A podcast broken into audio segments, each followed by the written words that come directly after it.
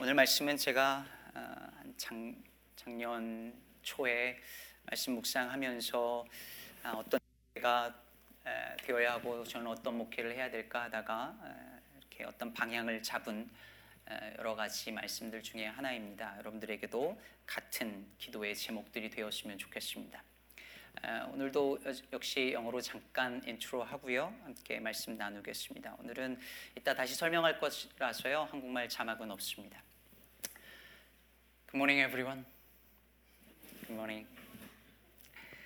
Uh, would you please look at the pictures on the screen? What's that? Yeah. Turntable. Yeah. Uh, isn't it cool?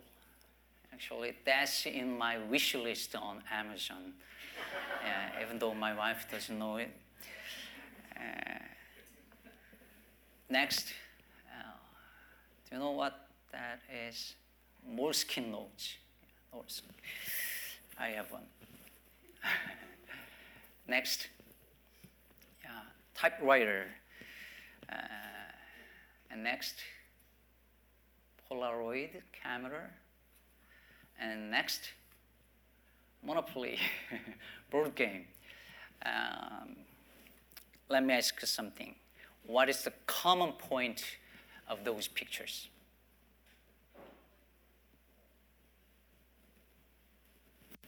It's analog, not digital. Uh, it's a very interesting phenomenon in this uh, digital world.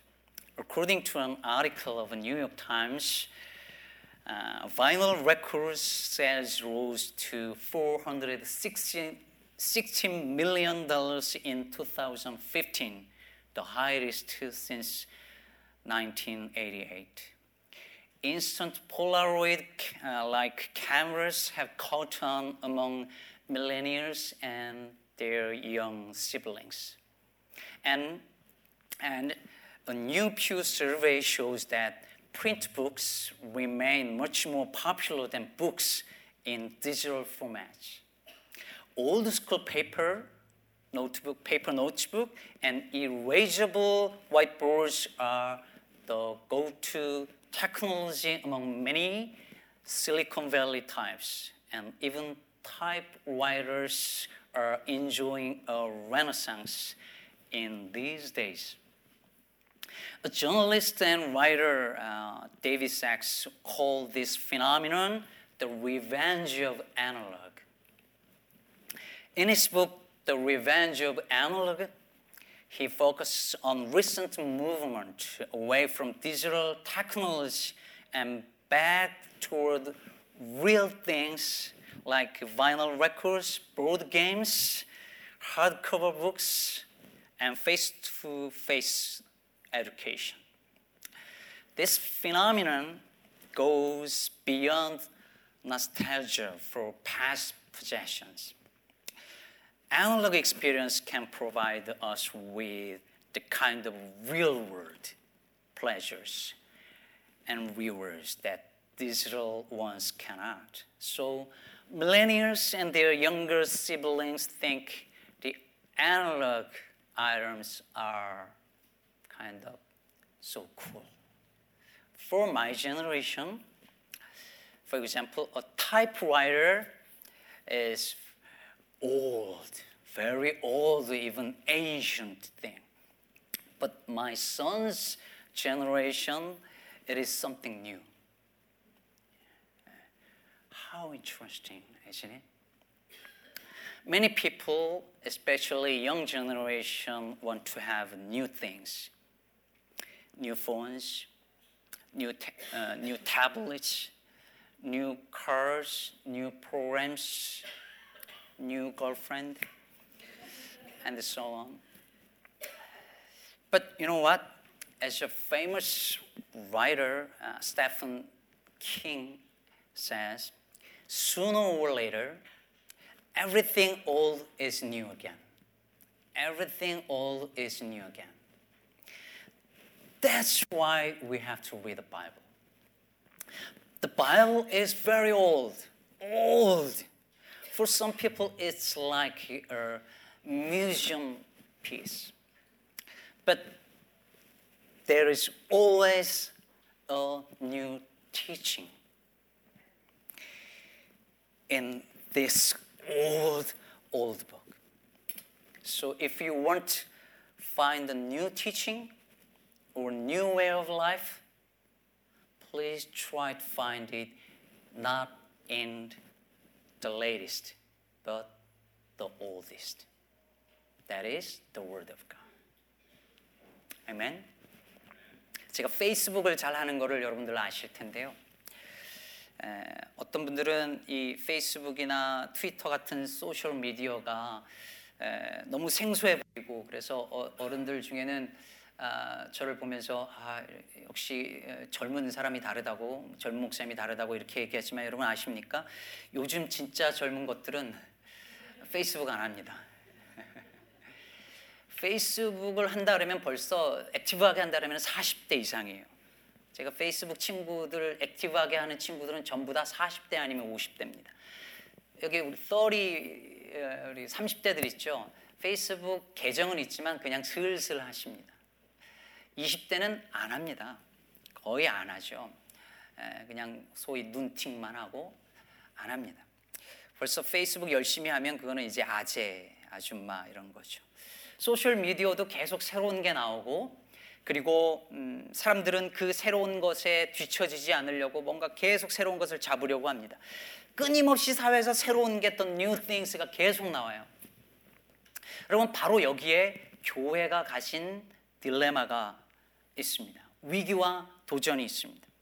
이렇게 자꾸 새로운 것이 나오는 급변하는 세상에서 오늘날 기독교의 이미지는 the image of Christianity는 too old. 너무 올드합니다. 진부해요. 시대에 뒤처져 보입니다. 아웃데이트 된 것 같습니다. 옛날의 크리스천 컬처는 교회의 문화는 다른 시대의 문화보다 훨씬 앞서 있어서 우리가 이끌어 갔습니다. 그러나 지금은 아니에요. 교회 오면 it's too old, boring. 이게 어느 정도 사실이죠. 그래서 많은 교회들이 이 새롭게 변화되는 사회에 어떻게든 적응해 보려고 몸부림을 칩니다. 아주 the latest 어떤 이런 그 이런 그 equipment 그리고 이런 영상들, 음향들 다 이런 거 막 예배당에 들여오고 소셜 미디어를 사용을 하고 교회 카페를 만들고 그리고 에, 설교를 할 때도 대표적인 프레젠테이션 방식이 뭐예요? 요즘에 테드죠, 테드. 테드 like 프리칭을 하고 이렇게 뭔가 새로운 것을 하려고 하죠. 그런데 왜 교회는 계속 decline해 갈까요? 왜 그럴까요? 세상의 이런 change에 가장 센시티브하게 반응하면서 계속 새로운 것을 추구하려고 애썼던 the most 가장 representative가 되어지는 교회가 어디예요?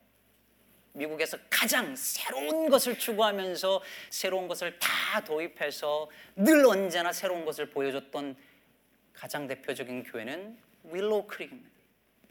미국 전역을 둘러보아도 아니 전 세계에서 윌로우 크릭만큼 그것을 앞장서서 한 교회는 없습니다.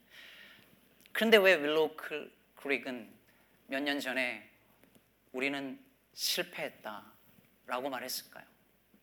왜 우리는 다 failed 실패했다라고 말하고 실제로 저 교회가 지금 쇠락하고 있는 것을 우리가 곁에서 보잖아요. 제가 작년 어, 처음 저희 교회 왔을 때 인터뷰하러 왔을 때 그 교회 가서 예배를 드렸는데 윌로우 크릭에서 어,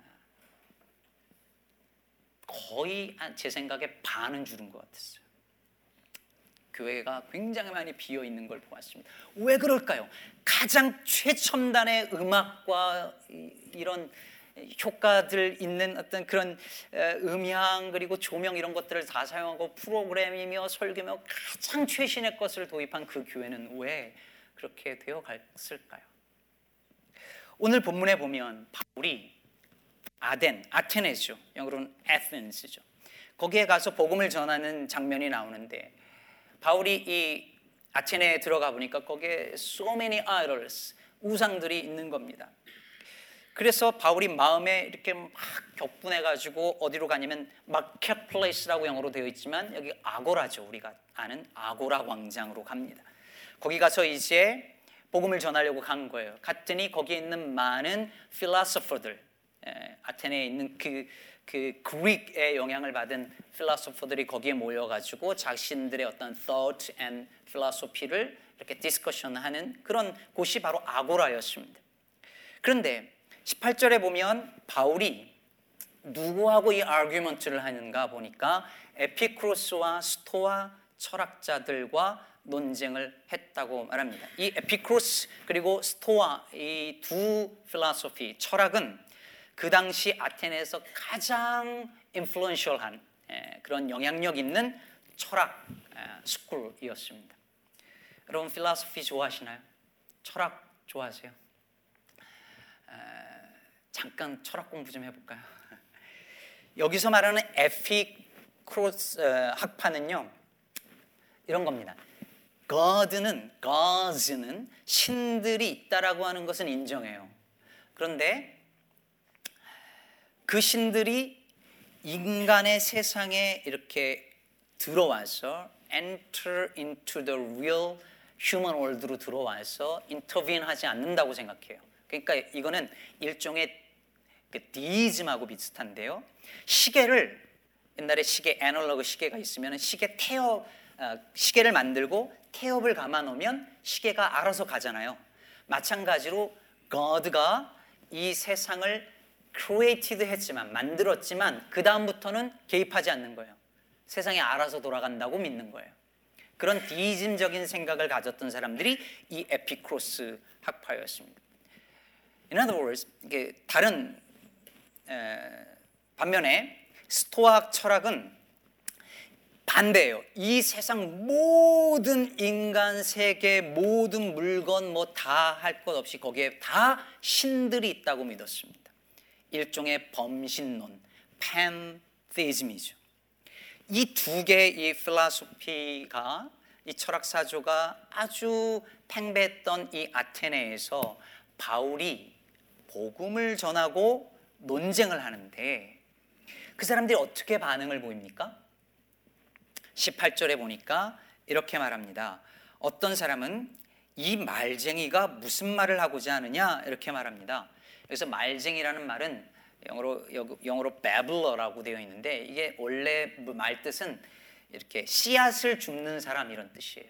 그러니까 어디서 저, 여기저기서 주워 들은 것을 다 모아서 뿌리고 다니는 사람이다라고 약간 ignore하는 이렇게 깔보는 듯한 뉘앙스로 말한 거죠. 또 어떤 사람들은 이렇게 말해요. He seems to be advocating foreign gods. 이방 신들을 전하는 사람인가 보다. 이렇게 말해요. 즉 foreign gods, 외국 신을 전하는 사람이다. 이렇게 말한 거죠. 여러분 소크라테스 아시죠? 소크라테스가 감옥에 갇힐 때의 죄목도 이거였습니다. 이방 신을 섬긴다. foreign gods를 전한다. 근데 아테네 사람들이 바울을 보니까 아, 저 foreign gods, 이방 신을 전하는 사람이네 라고 그렇게 이해를 했어요. 왜? 18절 후반부에 보면 이렇게 말합니다. 이는 바울이 예수와 부활을 전하기 때문이러라. Because Paul was preaching the good news about Jesus and resurrection. 근데 여러분, 뭘 전했다고요? 바, 예수와 부활. Jesus and resurrection. 사실은 Jesus resurrection이죠. 예수님의 부활이잖아요. 근데 예수와 부활을 전한다. 이렇게 말했어요. 근데 왜 사람들이 예수와 부활을 전하는데 아, 저 사람 바울이 foreign gods 플럴로 복수형으로 아, 이방 신들을 전하는가 보다라고 생각했을까요? 예수님의 부활을 전했는데. 그럼 여기에 많은 해석이 있지만 학자들은 여기서 부활을 가리키는 단어 anastasis를 또 하나의 신으로 알아들었을 가능성이 높다고 봐요. 무슨 말이냐면 바울이 Jesus and anastasis를 전했다고 생각한 거예요. anastasis는 특히 여, 여자 신이에요. 그러니까 예수님과 그의 피메일 파트너 아나스타시스를 전했다라고 생각을 한 거죠. 그러니까 아, foreign gods를 전하는구나라고 생각한 것입니다. 그래서 바울을 붙들고 이렇게 말하는 거예요. 이 this new teaching이 뭔지 말해달라고 요구합니다. 야, 네가 말하는 걸 보니까 처음 들어보는 신이네. 이게 뭔 뜻인지 뭔지 알려줘. 이렇게 말한 거예요. 여기 이 상황에 대해서 이 사도행전을 쓴 누가가 verse 21 21절에서 이렇게 말합니다. 모든 아덴 사람과 거기서 나그네 된 외국인들이 가장 새로운 것을 말하고 듣는 것 이외에는 달리 시간을 쓰지 않음이더라. 여러분 아테네에 사는 사람들은요. 세상에 있는 모든 philosophical ideas 그리고 모든 religion들이 다 들어오는 곳이었어요. 그래서 사람들이 다 뭐를 다 좋아했냐면 가장 새로운 것, the latest ideas. 그걸 좋아했어요. 그걸 보고 그걸 듣고 그거 얘기하는 걸 너무 좋아한 거예요. 수많은 어떤 릴리전들과 필로소피가 들어오니까 새로운 temple 그리고 new idols 거기 너무 많은 거예요. new idols religions 얼마나 많았냐면 오늘 본문에 안 읽었지만 23절에 보면 거기 unknown God라는 알지 못하는 신도 섬겼어요. 왜 그랬을까요? 이 신도 섬기고 저 신도 섬기고 다 섬겨야 되는데 혹시 빼먹고 하나 놓치면 어떻게? 큰일 나잖아요. 그러니까 어떻게 하냐면 알지 못하는 신도 섬기는 거예요. 그런 사람들에게 바울이 복음을 전하는데 들어보니까 처음 들어보는 신이거든. 야, 이거 우리 이 신상을 하나 빼먹었네. 에, 이거 하나 다 들어야 되는데 그래서 호기심이 생긴 거죠. 가장 새로운 것. 즉 우상들의 마켓에 신상품이 들어왔는데 어 이거 내가 모르는 신상이야. 그러니 어떻게 합니까? 알아보려는 거예요. 이들을 향하여서 바울이 말합니다. 에, 너희가 그 알지 못하는 신이라고 섬기는 그것을 내가 알게 하리라 하면서 오늘 본문 뒤에 설교를 하는 거예요. 사랑하는 여러분, 이 아테네 사람들이 정말 복음을 알고 싶었던 걸까요? 절대 그렇지 않습니다. 그저 새로운 것에 대한 호기심이 있었을 뿐입니다. 혹시 들어보고 문제가 있으면 소크라테스를 감옥에 가두었던 것처럼 고발할 속셈도 있었을 것입니다. 이들은 the new teaching에 대해서 알고 싶은 것이 아니라 the latest ideas, 최신 것을 알고 싶었을 뿐입니다. 여러분 과거 아테네가 그랬던 것처럼 혹시 우리 사회를 한번 보시죠. 우리 사, 사회도 끊임없이 새 것, 최신 것, the latest version of iPhone. 새로운 것을 보고 만지고 경험하고 싶어 해요. 새로운 기계, 새로운 프로그램, 새로운 음식, even new iPhone, new husband까지. 새로운 것을 계속 추구하면서 사람들이 그렇게 살아가요. 그런데 세상이 이러는데 교회도 계속 그걸 추구해요. 어떻게 하냐면 뭔가 새로운 것을 교인들에게 제공하고 new 프로그램들을 만들고 교회를 성장시키기 위한 새로운 어떤 프로그램을 개발하고 new 빌딩 새로운 시설들을 계속해서 교인들한테 제공하려고 해요. 설교도 마찬가지예요. 설교도 요즘 교인들은 다 뭔가 새롭고 참신한 설교를 찾아다녀요. 자기 목사님의 오늘 설교가 마음에 안 들면 꼭 집에 가서 유튜브로 다른 목사님 설교를 다시 들어요. 그래야 아 오늘 설교 들은 것 같아 하죠. 목회자들도 이거에 부응하기 위해서 어떻게 하냐면 뭔가 뭔가 새롭고 참신한 설교를 하기 위해서 노력해요. 교인들이 들어보지 못한 아주 특별한 해석을 한다든지 아니면 재밌고 감동적인 예화를 넣는다든지 MSG를 막 팍팍 치는 거죠. 그래야 먹으니까. 그래야 들으니까. 뭐 좀 휴머도 있고 뭐 진짜 막 눈물 짜고 하는 그런 예화도 팍팍 양념을 넣어야 좀 들으니까.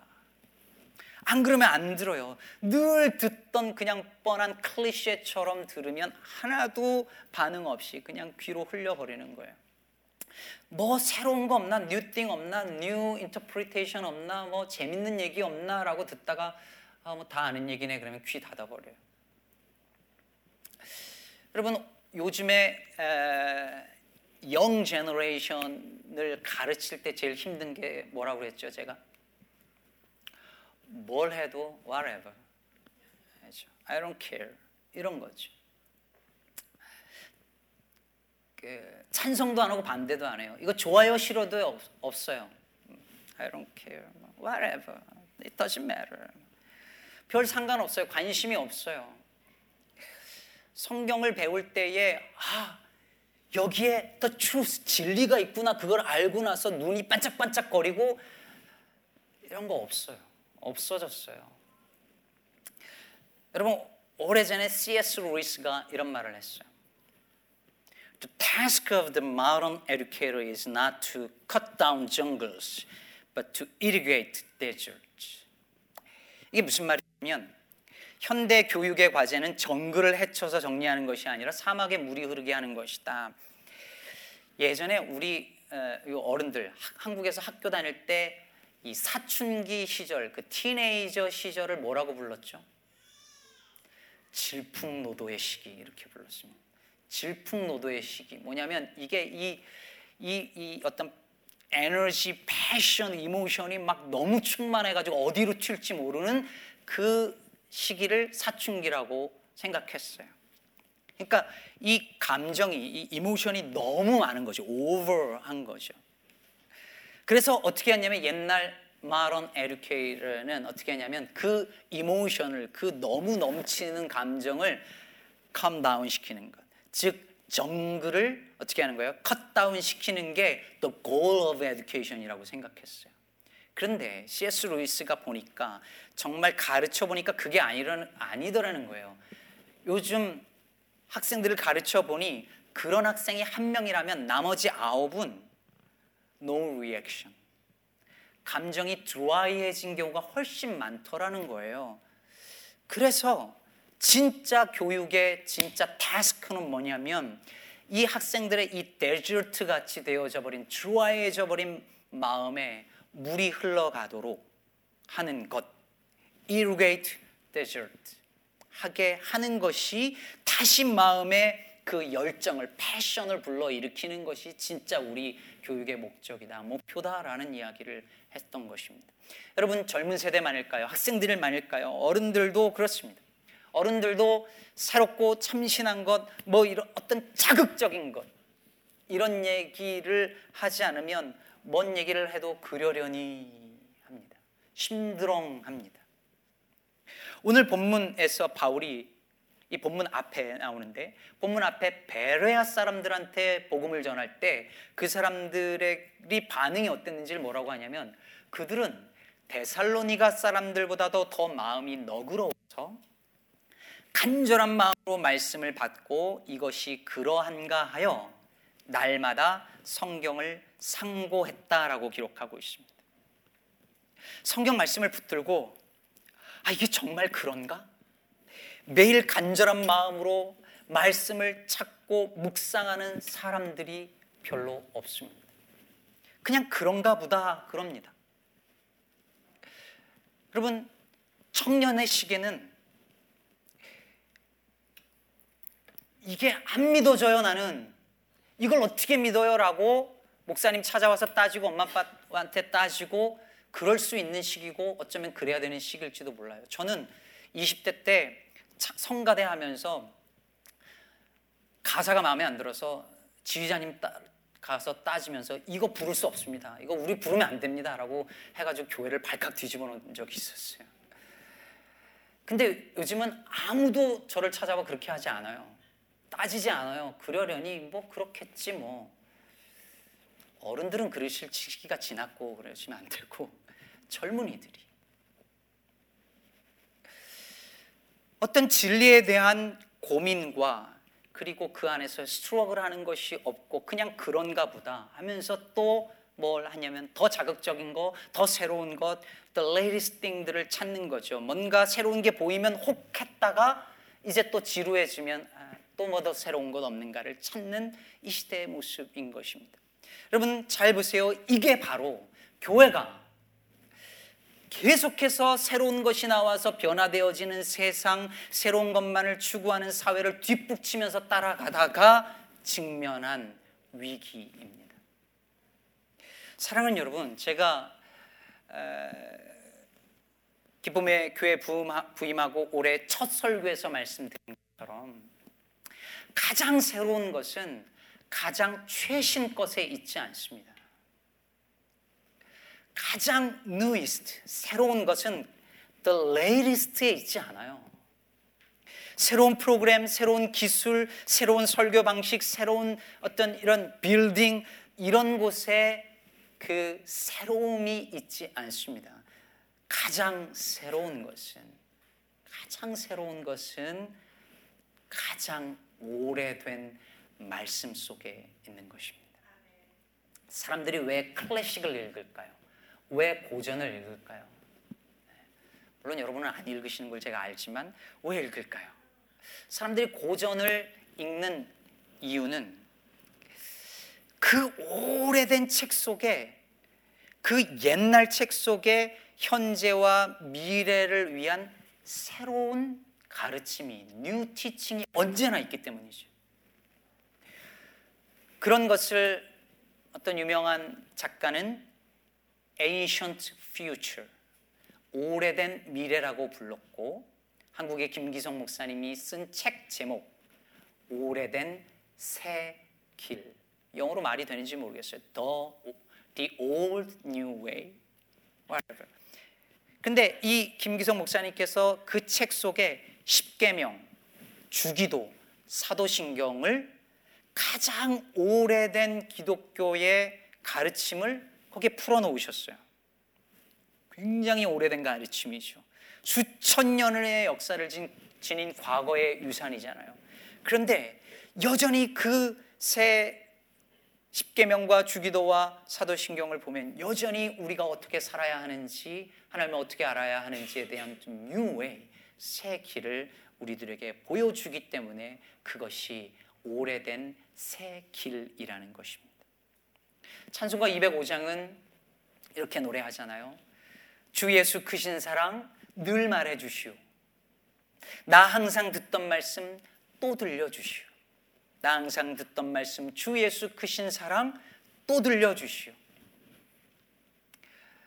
우리는 다른 것 찾지요. 그런데 우리에게 필요한 것은 전혀 다른 새로운 말씀이 아닙니다. 항상 듣던 말씀을 또다시 듣는 것입니다. 그리고 평생 듣던 그 오래된 말씀 속에서 그 오래된 진리를 새롭게 깨닫는 것입니다. 늘 듣던 그 말씀 속에서 우리를 향한 주님의 오래된 사랑을 새롭게 발견하는 것입니다. 오래된 말씀 속에서 새 길을 찾는 것입니다. 하나님이 여러분을 사랑하십니다. 여러분, 이 말씀 말고 더 다른 게 필요하신가요? 예수님은 하나님의 아들이십니다. Jesus is the Son of God. 그분이 그리스도이십니다. 그분이 나의 구주요 구원자이십니다. 이런 말씀 말고 다른 어떤 복음이 필요한 것입니까? 뭔가 내 귀를 번쩍 뜨이게 할 전혀 새롭게 뭔가 들려오는 어떤 것을 찾아서 오늘도 계속 유튜브를 누르고 있는 이 시대의 많은 크리스천들은 도대체 뭘 기대하고 있는 것일까요?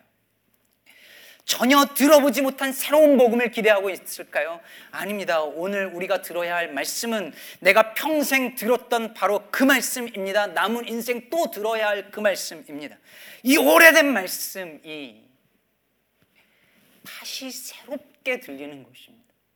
그러므로 여러분, 이 오래된 말씀이 이제 하나도 새롭게 들리지 않는다면 하나님이 날 사랑하셔서 예수 그리스도를 십자가에 내어 주기까지 날 사랑하셨다는 그 사실이 이제 진부하게 느껴지고 어떤 것도 느껴지지 않게 심드렁하다면 여러분 기도하십시오. 새로운 말씀을 달라고 기도하는 것이 아니라 늘 듣던 이 말씀이 다시 내 안에서 새롭게 들려지기를 위하여 기도하시길 바랍니다. 주의 인자는 끝이 없고 주의 자비는 무궁하며 아침마다 새롭고 늘 새로우니 주의 성실이 큼이라 이런 은혜가 있기를 축복합니다.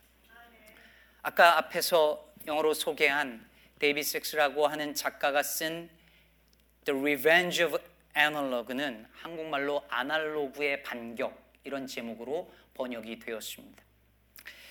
이 책은 이 최첨단을 달리는 모든 것이 다 디지털화되어져 있는 요즘에 오히려 요즘 아날로그 제품과 아이디어에 열광하는 young generation들이 생긴더라는 이, 이 현상을 다룬 책입니다. 다 요즘 젊은 사람들은 어떻게 음악 들어요?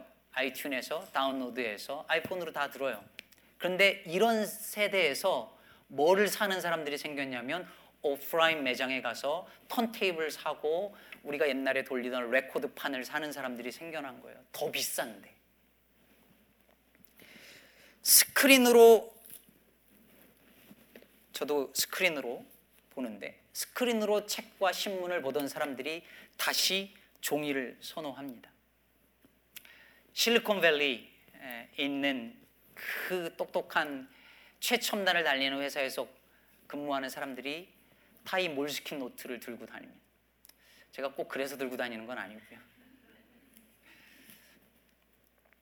여러분 몰스킨 노트 안 쓰고요. 아이 그건 어떻게 노트를 써요? 요즘에는 다 이 스크린 다 있는데 뭐 이러면서 아이패드와 아이폰만 고집하는 사람들은 이제 벌써 아재예요. old generation이 되어가고 있는 것입니다. 태어나면서부터 애들이 스크린을 보고 자라요. 얘네들한테는 스크린이 the new thing이 아니에요. 아날로그가, analog가 new thing이죠. 타이프라이터가 저한테는 거의 고대 유물처럼 에, 물론 저도 했었어요. 대학 군대 가기 전까지. 근데 요즘에 타이프라이터는 애들이 한 번도 보지 못한 쿨한 게 됐어요. 그걸 사는 거예요. 재밌지 않습니까? 예전에는 교회 올 때 뭐 성경책 어, 누가 요즘 성경을 책으로 봐 하면서 다 폰으로 가지고 이렇게 보는 것이 유행이 되었고 많이들 그렇죠. 그러나 이제 종이의 가치들을 사람들이 더 찾게 되었는데 이런 피노미넌을 이 저자는 The Revenge of Analog라고 부르는 것입니다. 그러면서 아까 말했던 것처럼 Everything all is new now. Again. 모든 오래된 것이 머지않아 새로운 것으로 다시 탄생할 것이다라는 것이죠. 저는 머지않아 제 시대가 될지 아닐지 모릅니다만 곧 복음의 반격도 반드시 도래하리라 믿습니다. 현대인들이 가장 오래되고 진부하고 시대에 뒤떨어지는 것으로 여기는 이 성경 말씀이 가장 새로운 가르침이라는 것을 깨닫는 날이 올 것입니다. 이 진부해 보이는 거의, 거의 museum piece 같은 이 오래된 것 속에 정말 new teaching이 담겨져 있다라고 하는 것을 여러분 깨닫게 되는, 되는 시대가 올 텐데 그 일이 저와 여러분에게는 오늘 일어나게 되기를 축복합니다. 평생에 듣던 말씀, 그 오래된 말씀이 새롭게 들려지는 은혜. 사랑하는 여러분, 하나님이 여러분을 사랑하십니다. 이 가장 오래된 말씀이 아침마다 새롭게 저 여러분의 귀에 다시 들려왔으면 좋겠습니다. 저는 교회가 어떤 교회가 되어야 할까 고민합니다.